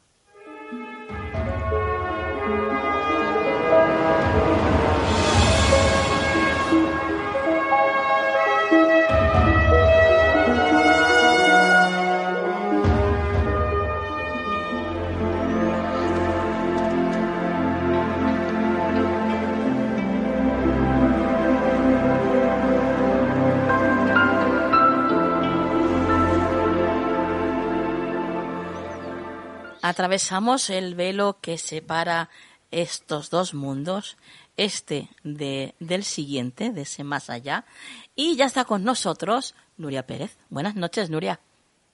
Hola, Nuria, muy buenas noches y muy buenas noches a todos. Bueno, cuéntanos qué historia nos traes esta noche. Bueno, pues Nuria, hoy sí que te traigo una historia de esas que a mí me gustan mucho, no porque sea bueno, en verdad me gustan todas. Sí. Pero esta me gusta especialmente porque cuando nosotros contamos las historias del más allá, siempre abrimos esa puerta de esperanza a escuchar a todo el mundo y sabes que muchas veces pues mm, se nos queda como limitado, ¿no? El, que hay gente pues que no lo quiere escuchar. Sí. Pero cuando lo dice alguien famoso, ya la cosa parece que cambia. Y me encanta que cada día más personas transmitan los mismos mensajes que nosotros. Y hoy vengo a hablarte de una historia del más allá que te va a dejar boquiabierta y, mm. y, os va a dejar boquiabiertos a todos. Bueno, tú sabes que el personaje de Marilyn Monroe, digo personaje porque ella como persona era Norma Jean Baker, que poco tenía que ver con, con Marilyn, o quizá mucho. Y bueno, sabes que Marilyn ha hecho correr ríos y ríos de tinta antes de morir, eh, durante su muerte y casi 100 años después, eh, un siglo después, sigue haciendo correr ríos de tinta. Se han hecho mil versiones, mil documentales, mil teorías conspiranoicas sobre ella. Y bueno, pues le proponen a la actriz hispano-cubana, a Ana de Armas, eh, hacer la película Blonde que ahora también está un poco de moda porque hace poquito la han promocionado en una en una plataforma de streaming. Sí, bueno, lo podemos decir. Se, se, va a convertir, si no se ha convertido ya. Sí, se ha convertido ya en una de las, de las películas más vistas de la plataforma. Bueno, que, pues. Que, no nos pagan, pero bueno, que, que sepa todo el mundo que es en Netflix por si alguien lo quiere lo quiere saber. Sí. Lo quiere ver. También, bueno, yo quería, yo quería dejarlo ahí un poco en secreto. Bueno, pues eh, decidieron hacer la producción sobre una parte de la vida de Marilyn en la cual eh, se contaba la parte más desgarradora de ella, ¿no? Esa parte en la que ella una vez contó que se sentía querida por todos, pero amada por nadie. Sí. ¿No? Quizás, bueno, pues aquí se, se hace, se quiere, se quiere demostrar un poquito esa, esa parte de ella en la cual se sentía tan vacía que ni todos los lujos del mundo, ni todos los regalos, ni todos los piropos, ni todas las fotos. Bueno, pues yo voy a contarte la historia del más allá que tiene que ver con esta versión de la película. Alguien del equipo Nuria eh, comentó a todos los compañeros que para que la película fuese un éxito y para que esto fuese, eh, para que la gente empatizase con lo que vivió y pasó en Marilyn, debían pedirle permiso a la propia Marilyn para poder hacer un biopic sobre su vida. Claro, Nuria, teniendo en cuenta que Marilyn murió a los 36 años, como te comentaba antes, casi 100 años y como sabe todo el mundo, pues pedirle permiso a la propia Marilyn está un poco complicado, ¿no? Eh, hablando de la, de la realidad palpable en la que vivimos. Bueno, pues alguien del equipo se le ocurrió escribir una nota, una especie de tarjeta postal, como la que escribimos para el cumpleaños, para... Bueno, pues todos los miembros del equipo le pusieron unas palabras a Marilyn. Sí. Y se fueron al cementerio a dejárselas sobre su tumba. Sí. Como regalo. Y cuentan, cuentan, las, cuentan por ahí las malas lenguas que alguien le dijo a, a, la propia Marilyn sobre la tumba que si ella estaba de acuerdo en cómo se iba a contar esa parte de su vida, que se lo hiciera saber. Te lo digo riéndome porque cuántas veces, Nuria, hemos dicho que si tú pides respuestas las vas a tener. Claro, claro, claro. ¿No? Así es. Cuando uno pide una, cuando uno pide una señal, la tiene. Bueno, pues todo el equipo, casi todo el equipo, eh, ha contado que una vez finalizadas, ya una vez finalizadas las grabaciones, que cuando empezaron se fueron a la casa original donde donde estuvo viviendo una temporada Marilyn antes de ser la gran, la gran actriz que fue y, luego un tiempo después. Sí. Bueno, pues dicen que cuando llegaron a la casa y estaban rodando, eh, siempre decían, bueno, vamos a ver si a Marilyn le gustaría que grabásemos esta escena. Y de repente se caía algo de una repisa. Vaya. Eh, vamos a ver si a Marilyn le gusta esto. Eh, se apagaban las luces. Vamos a ver, se desconectaba una cámara. Y entonces, claro, el nerviosismo, por lo visto, empezó a recorrer a casi todos los miembros del grupo y la propia actriz Ana de Armas ha declarado que hubo un momento en el que ella misma eh, le pidió a Marilyn que si, que si de verdad deseaba transmitirles algo, porque ella estaba convencida y segura de que Marilyn los estaba acompañando en el rodaje y que todo eso eran señales que ella enviaba desde el plano donde estaba, que se lo dijese a ella, que no siguiese atormentando a los compañeros. Bueno, pues ella cuenta que desde esa noche Nuria empezó a soñar con Marilyn. Y que le dijo que estaba muy orgullosa de cómo estaban rodando la película, que estaba encantada, otras veces se sentía furiosa y que eh, cuenta que la propia actriz, que a ella le costó mucho hacer una escena, que de hecho en, un principio se negó a hacerla, sí que es eh, la escena en la que violan a, Norma Jean.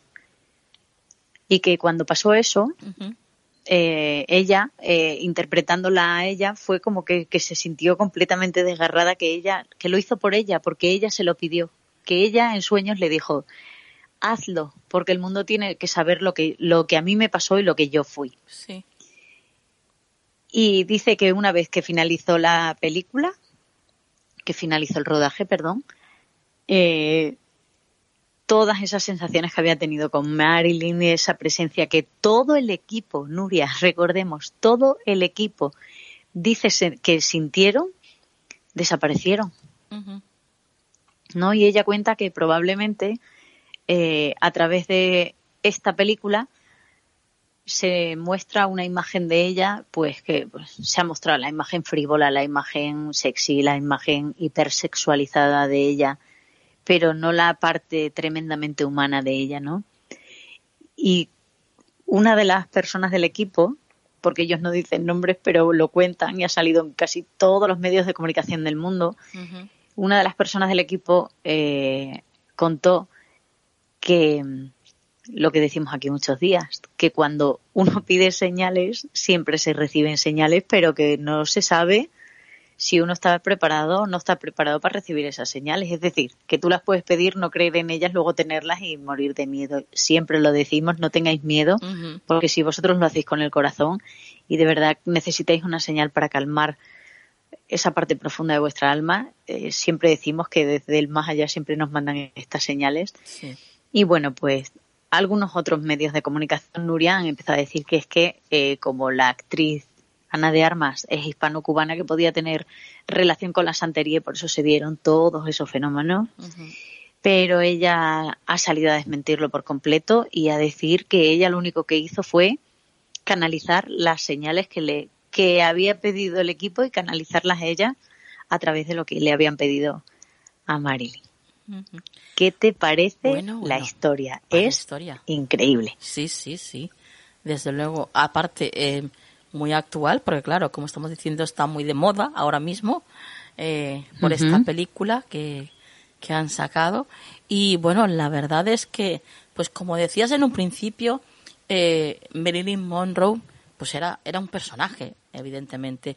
Era alguien creado, ¿no? Porque mm, detrás y debajo de esa superficialidad de chica rubia tonta que nos vendía, no olvidemos que se le atribuía a Marilyn Monroe un cociente intelectual de 165, o sea, cinco puntos por encima del que poseía el mismísimo Albert Einstein. Cuidado. O sea, que de tonta no, no tenía un pelo.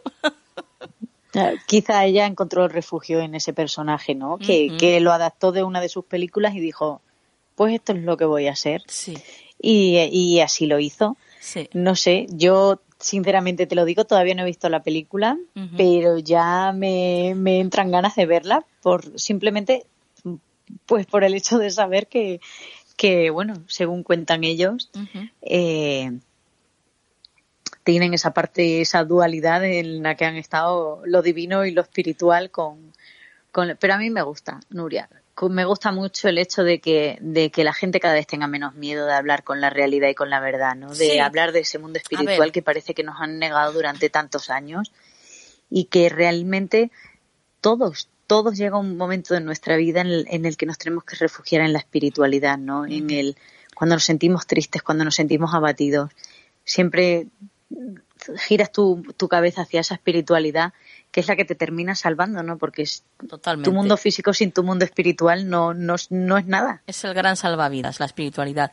Pero lo que, lo que te iba a comentar, eh, evidentemente todos sabemos que el que no quiere creer no va a creer jamás. O sea, aunque lo tenga delante de los ojos. Y evidentemente, después de saber esto, habrá mucha gente que piense, bueno, esto seguro que es una estrategia de marketing de la película, eh, para vender más y crear más expectación y de que se hable y tal. Bueno, cada uno que piense lo que pero, quiera. Nuria, nosotros nos quedamos con lo que queremos.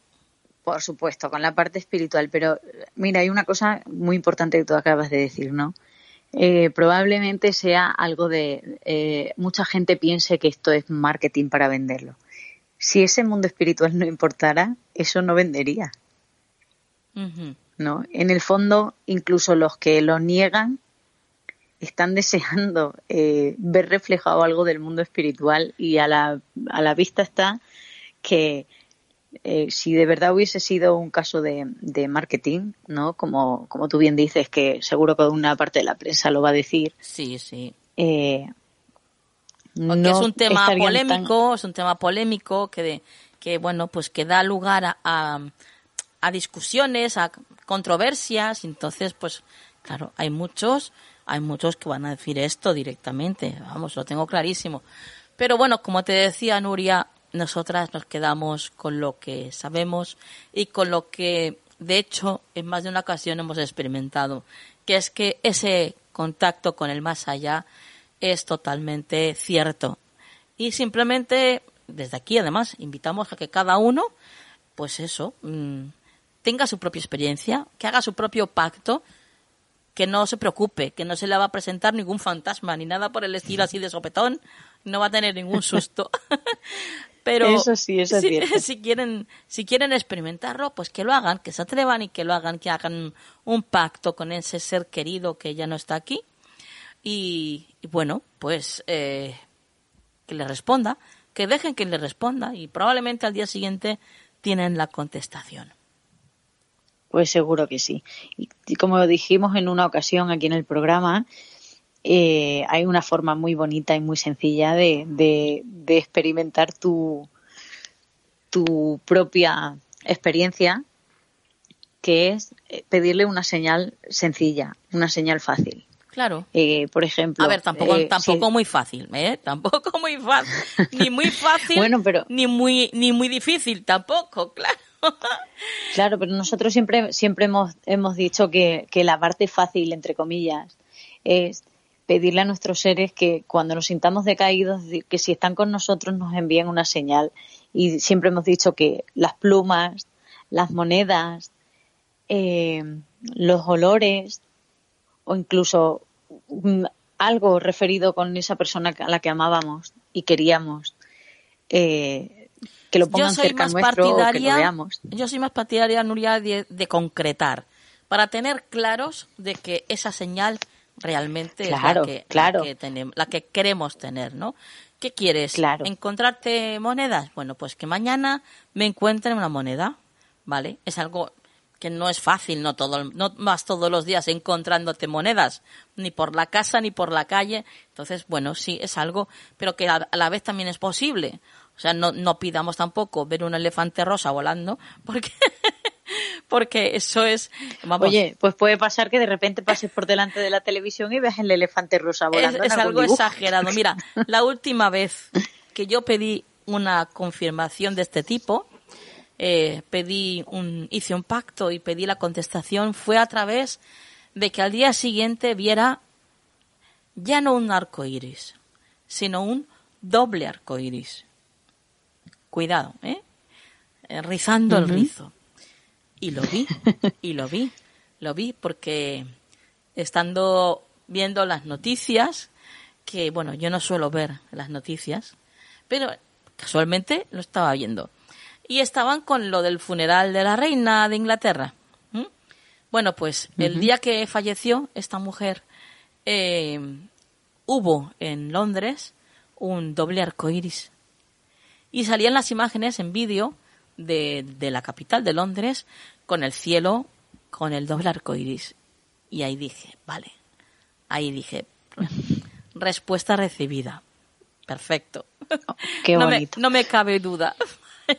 al día siguiente, ¿eh? o sea, que no se, no se demora. Yo quedé que el día siguiente viera esto y, y desde luego no, no falló.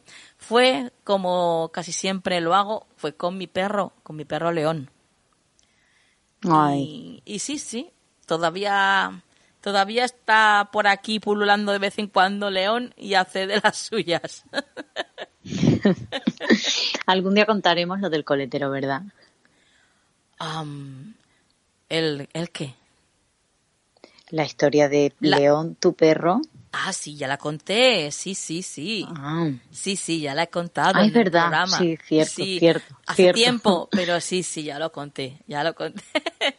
Normalmente yo lo que me voy, lo que me va pasando, no todo porque es imposible, pero así lo más impactante para mí, lo suelo, lo suelo comentar aquí en el programa para compartirlo con todos, con con, bueno, con vosotros que sois mis amigos, mis colaboradores y con toda la gente que nos está oyendo, con la familia del canal de Misterio, con todos los misteriosos que, que además sé que les gusta mucho, que, que comparta también este, bueno, pues esos trocitos de mi vida que están tan, tan relacionados con la espiritualidad, ¿no? Y que, al fin y al cabo, yo creo que suceden en cada una de nuestras vidas para eso, para que las compartamos y que todos nos sumemos y nos nutramos de ello.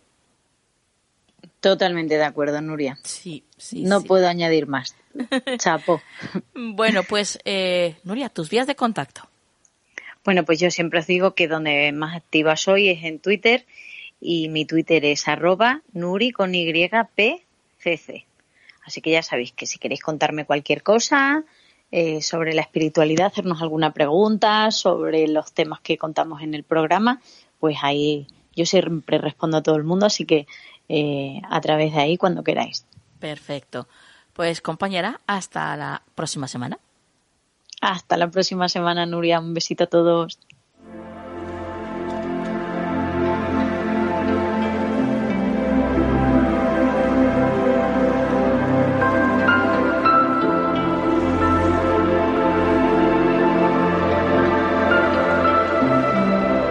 ¿Quieres ponerte en contacto con nosotros? Nuestro email tu rincón del misterio arroba gmail.com.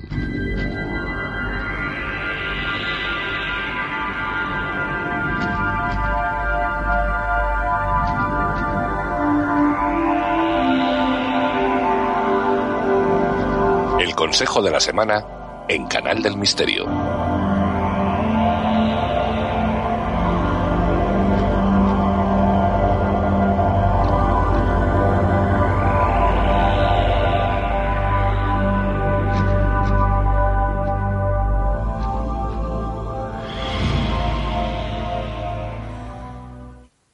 Qué ganas que tenía de decir esto. Buenas noches, Juan Perdomo. Muy buenas noches, Nuria. Qué ganas las mías de encontrarme contigo, con todos nuestros amigos, con toda esa gente que está ahí cada semanita pendiente de nosotros y nosotros de ellos, por supuesto. Si me lo permites, quisiera uh, mandar un saludo muy cariñoso a una persona que se llama Rocío, que nos ha descubierto hace poquito tiempo y, y, bueno, ya es una misteriosa más, pero además de las más, más. Está a tope con el programa y, y le agradezco mucho eh, el cariño, el apoyo, le agradezco mucho porque valora mucho nuestro trabajo, Nuria, tengo que decirlo, y eso es muy bonito, es muy de agradecer. Así que gracias, Rocío, y espero que, que este consejo también te guste esta semana. Qué bien. Pues, Rocío, eso, un besazo desde aquí. Y bueno, vamos a, a, lo que vamos, Juan. Vamos a, a ver cuál sí. es ese consejo que nos dan. Eh, ¿qué, ¿Qué herramienta vas a utilizar esta noche? Hoy toca runo. Hoy toca runa, Noria. Hoy tengo un momento rúnico. Bueno, bueno, bueno. Pues nos vamos a visitar el país de Odín, ¿no? Y vamos a ver qué nos dicen esas maravillosas runas de Juan Perdomo para la semana que viene.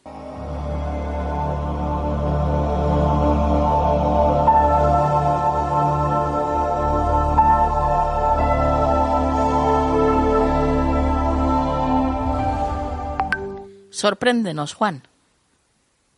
Pues mira, Nuria, eh, la runa Feu, eh, F-E-H-U, que es la primera runa de todo el Futark, de hecho el Futark se, se, llama así porque empieza por la F, y es la runa del dinero, de las posesiones, de, la riqueza, en todos los sentidos, no solamente en lo material.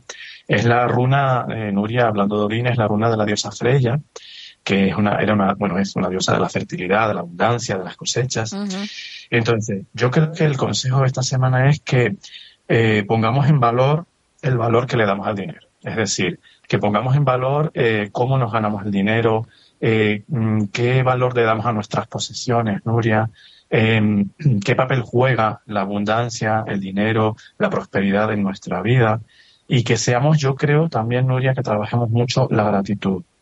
Porque es verdad que siempre se puede estar mejor. Yo eso estoy convencido, ¿eh? Uh -huh. Y siempre podemos tener más, pero muchas veces tenemos más de lo necesario y no nos damos cuenta. Hablo en general, ¿eh? Sí, sí, sí. Hablo como seres humanos, ¿vale? Que a veces no valoramos todo lo que tenemos, ¿no? Uh -huh.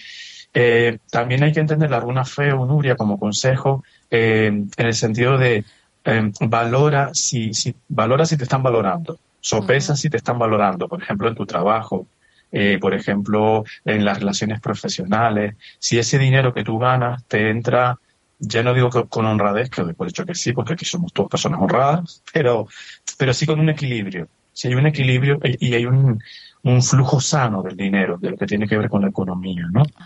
Y, y, yo diría también, Nuria, porque eh, cuando hablamos de posesiones, eh, también hablamos de posesiones de cosas que no tienen un valor físico, contable, como los amigos, eh, el amor, ese tipo de cosas.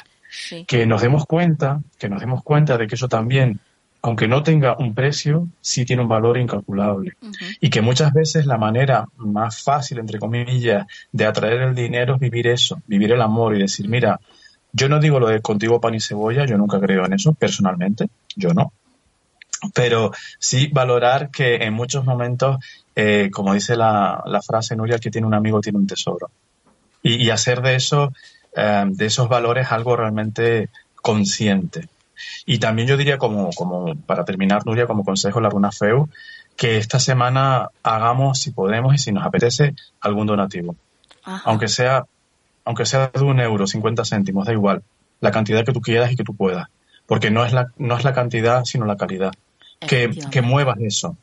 Que muevas eso, ¿vale? Uh -huh. Que muevas tu prosperidad, que muevas tu abundancia. Uh -huh. Que hagas un donativo a quien tú quieras eh, protectora de animales, eh, una ONG, no sé, como tú, como tú lo veas, ¿vale? Sí, sí, sí. Yo, sí. yo lo voy a hacer, yo lo voy a hacer. Sí, sí. Perfecto. Eh, qué importante, qué importante dar las gracias, ser consciente de todo lo que tenemos. Y dar siempre las gracias. De hecho, recuerdo que hace, hace poco, fue además, di con una oración por internet que me, me, encantó, me encantó porque en poquitas frases pues condensa mucho, ¿no? Hay mucho mensaje dentro. Y, y mira, os la voy a leer. ¿eh? Se titula Siempre gracias. ¿Mm? Y dice así, agradezco por la fortuna de la vida y por las oportunidades que trae un nuevo día. Gracias por todo lo que ha podido ser y por lo que se ha ido de mi camino para mi bienestar. Gracias por los retos y las pruebas pues de ellos he aprendido y me he fortalecido. Gracias por mi presente, mi salud y mi familia. Yo creo que yo, yo creo que de verdad eh, está tan resumido, tan bien resumido que no hace falta más. Que va, Nuria, darte las gracias por esto porque me ha emocionado mucho. Para mí sabes que la gratitud es una casi una forma de vida. Sí. Y wow, qué bonito. qué, regalo. ¿eh? sí, a mí, a mí me llegó muchísimo. Cuando di con ella dije, wow, dije esto, esto hay que compartirlo por todas partes. Oh, qué bonito, Nuria, muchísimas gracias, de verdad. No, gracias a ti por sacarlo aquí y hacerme acordar de que, de que tenía esta oración para poder compartirla. Si es que el universo es así de mágico, pone todo en su lugar enseguida. Sí, sí, son muy listos arriba y no se les escapa una. No, no, no. Ya te digo. No se les escapa una. No, no, no. Bueno, pues con esta emoción tan bonita, ¿eh? tan bonita, y, y, con tu mensaje, que desde luego no es menos bonito, todo lo contrario, eh, ya lo dejamos aquí, Juan. Sí. Aprovechamos para dar las gracias a toda la gente que nos escucha, a todos los misteriosos, a toda nuestra querida familia, oyentes del programa Canal del Misterio, de este vuestro programa, y que como Rocío, pues eh, siempre están ahí, ¿eh? Eh, pendientes del programa y pendientes de nosotros para, para apoyarnos y aprender todos juntos, que de eso se trata, de aprender, para eso estamos aquí. Totalmente, además yo, yo aprendo mucho de ti, de mis compañeros y, de la gente que nos escucha, absolutamente, porque te comentan, te puntualizan, te matizan, te dan su punto de vista, eso, hablando de cosas que no tienen eh, precio, eso no tiene precio directamente. Así, que gracias, gracias, gracias a ti y a todos ellos. Así es. Bueno, compañeros, tus vías de contacto. Claro que sí. Eh, farotarot.gmail.com, mi correo electrónico, mi teléfono, el más 34 691 402 203 y que me busquen como Juan Perdomo en redes sociales, eh, YouTube, Skype, que ahí estamos. Genial. Pues, eh, Juan, hasta la semana que viene. Hasta la próxima semana, Nuria.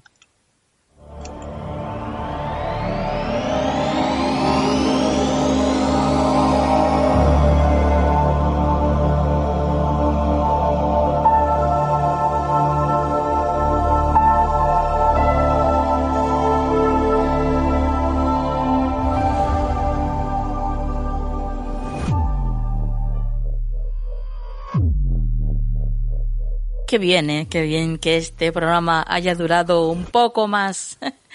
ha sido ese ratito más que hemos podido disfrutar juntos y de cosas que hemos aprendido en este programa, ¿verdad?